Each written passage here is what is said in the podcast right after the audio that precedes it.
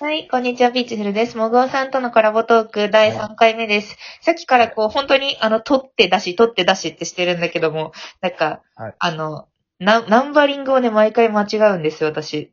わか180。ります。すごいわかります。一回ピって多分通知行った後に、タイトルの数字変わってるなって多分思われてると思う。すぐ開いた人にとっては。落ち着いた後にシェアをしようと思ってます。なんかタイトル嫌だとかあったら言ってくださいね。なんかはい。結構シンプルにつけてるので、多分大丈夫だと思うんですけど。シンプルの方が見やすいですしね。見やすいはいえっと、あのー、3回目は、私がね、もぐおさんに、こう、出演したいですってもらった後に、ん？もぐおさんどんな人だ？たたたたって調べたら、すごく興味があることが書いてて、で、そのことについて話してもらおうかと思います。制作静脈瘤で合ってます？言い方。制作静脈瘤。そうなんです。この、性作静脈瘤っていうあ病気なんですけど、まあ、これ先天性の病気で、で、男性の15%がかかってると言われてる、まあ、要は男性の不妊症になってしまう病気なんですよ。まあ、要はもう金玉系ですよね。金玉系？金玉ケース。た玉がメルトダウンしてしまうっていう。あの、あれに、概要に貼っときますね、もぐおさんの記事。ああ、ありがとうございます。非常に助かる。まあ、あれですよね。熱がこもっちゃうそうです。そうなんです。菌。だって、抗がんはなぜ垂れ下がっているのかというと、熱を保たないためな、熱を持たないために体の外に出てるんですもんね。そうなんですよね。そう。で、それが、その、鼠径部の近くに、その静脈があってうん、その静脈の弁がダメになっちゃう。なんかその、機能が弱いと、逆流しちゃうんですよね、血液が。うんそうすると、ずっと熱持っちゃうんで、ずっと垂れ下がっちゃうみたいなうん。病気で、うん。で、僕、それで痛みちょっと伴い始めちゃったんですよ。あんまだって、あれでしょ？無症状の人が多いんでしょ？それ症状の人多いですね。痛み伴うとか、もうその、なんでしょう。前からいその違和感を感じたんですよ。その、他の人、そそのと僕まあ、僕ずっと部活やってたんで、部活のやつ やつらと一緒にうんシャワー入ったりとか、その銭湯行った時に、うん確かに違うなとは思ったりとか、だ、だらーんとしてるな、みたいな。そうそうそう、つ常にそうなってるな、みたいな。え、何センチぐらい、何センチなんか手のひらで言うとどれくらい垂れ下がってたんですか？えーっとですね、手のひら、手のひら。わかんないけど、なんか親指、なんか、なんか、垂れ下がりの単位ってどれくらいなんだろう？垂れ下がりの単位がわかんないの難しいな。もうちょっとはっきり、あの、隠語を使ってはっきり言いますと、まあ、竿とこの玉があるとして、うん。この竿の長さよりもさらにうんう垂れ下がってる感じですね。だからめっちゃでかく見えるんですよ。ん。え、めっちゃ、じゃあ得、得してる？得してるか、中によって得してると感じる人もいますけど、実え、際そう。クジャク、クジャクみたいな感じですか？後ろにボワって広がってるみたいな。クではないですね。広がってはいないですけど、うんうん。あ、長く、長く広がっている感じ？そうそう、まあ重力に、うん。まあ、逆らわずに、まあ重力通りに落ちてきてる感じです。うーん。で、それって、本来その、そうなる時っていうのは、熱をこもってる時なんですよね。うんうんうん。で、ピーチフルさんが銭湯に行くかちょっとご存知ないんですけど、まあ、サウナ入った時、男性だとサウナ入ってる時にそうだらんとして、水風呂入ったらキュッて締まるんですよ。はんはんはん玉が縮み上がるような思いって言いますもんね、怖い時とか。でそれが、その、縮み上がりに、あ縮み上がりにくいというか、縮み上がらないんですか？そう。で、まあ、本当に、水とか入ったらさすがになるけど、うんうん。本来は、その座ってる時とか、うん。そんな熱こもってない時は、そんなにならないんうんで、うんうん。そう。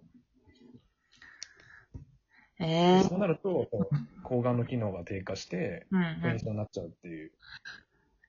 なんか、あれ、私、あの、まあ、子供を産んだわけだけども、私結構取り越し Google 派なので、めちゃくちゃずっと不妊症について調べてたんですよ。もう20代前半から。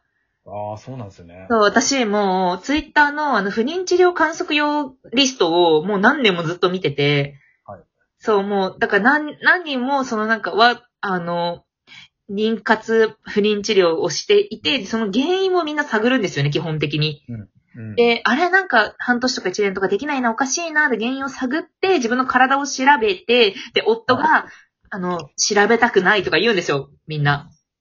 なんか、俺に問題はないはずだ。お前の体に全て問題がないって分かってから俺の精液検査をするみたいなこと言ったりするんですよ。はい。最悪と思って、で、これなんか、めっちゃ本当に生身として存在するんだ、そういうことってすごく思ってて、で、私もう結婚した瞬間に、もう夫も私も全部調べたんですよ、それ見てたから。あでもそこの考え方が近かったのはやっぱり良かったですね、その。そうなんですよ。だからなんかこう、男性がそういうふうに調べる、あうちの夫はなんかすごい、めちゃくちゃこう、実利的というか、まあ理系のひ、人で、こう、あの、それが、うん、道理にかなってるかどうかでしか話さないので、感情とかあんまないんですよね。だから、俺に生殖能力がなかったら男性としての、なんか魅力がないかもしれないみたいな、そういう観点があんまりなくって、うん、うん。プライドみたいなそういう感じで接してこないので、なんか、あ、もう行きなよみたいな、検査行きなよみたいな、なんかどんな感じだったみたいな感じで結構楽しくやったんだけども、そこのハードルって結構あるんだろうなと思って、で、これを聞いている女の人の、まあ、夫にもしかしたら問題があるかもしれないし、なんか私がなんかもう検査しろ検査しろっていうのはすごいなんかこのラジオを通して言ってはいるんだけども、なんか実際、え、手術15%でしょ？男性の15%はなってるって言われました。その僕もその近くの泌尿器科に行った時にもそう言われましたし、実際出てる文献でもそう書いてありますね。15%ってどれくらいですかね ?15%。左？利15%き100人に10 100人に15人ですよね。だから、生徒、まあでもそう、10人に1人はなってるってことですよね。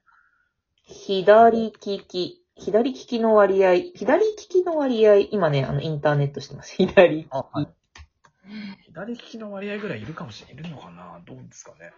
あ、10人に1人だって、左利きの人より多いですよ。今男性の、男性で聞いてる人いますか？今。これ。自分の、自分のね、左利きの様子をちょっ。と確認した方がいいですよ、これ。え、でも、あれですよね。あの、まあ、痛みを伴ったから、行った。垂れ下がってることに関しては、まあなんか、そんなもんかなと思ってたんですか？長年。正直、僕野球ずっとやってたんで、邪魔だなって思った時は正直ありましたね。走、走りにみたいな。走りにくいというか、その、バッ本当にバット振るときに、はいこれ言い過ぎですけど、日本同士でぶつかるみたいな、ええええカンカンチンチンみたいな。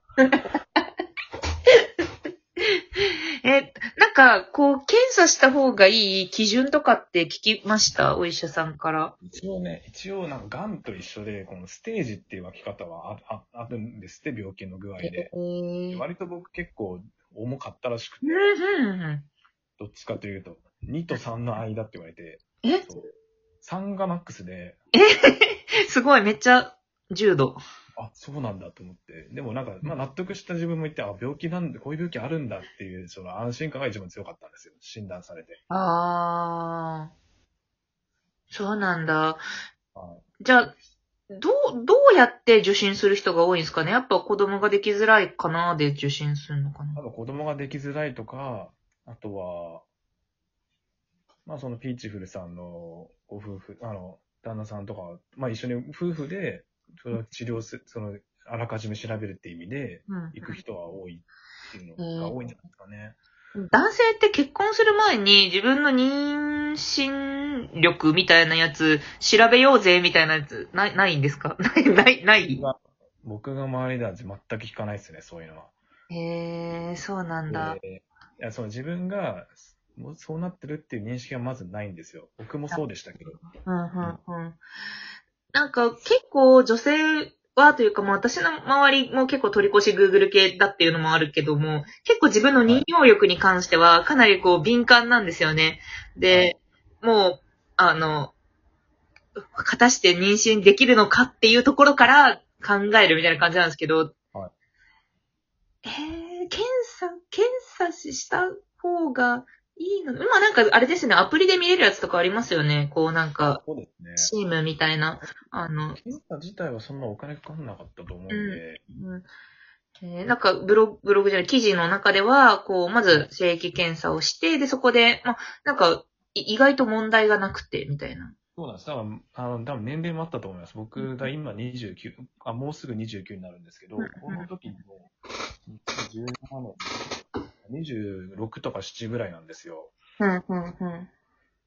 で、まあ、多分、もう子供二人いるぐらいだったら絶対手術しろとは言われなかったんですけど、あまあ今もパートナーいないですけど、パートナーいる、産むとか、あとは子供いるかいないかとか、将来子供作ること考えてるかっていう観点から、まあ総合的に、まあした方がいいよねって話になったのと、あとは僕はちょっともう、本当にこの状態がずっと熱熱持ってるのが嫌だったんで、うんうん。へえ。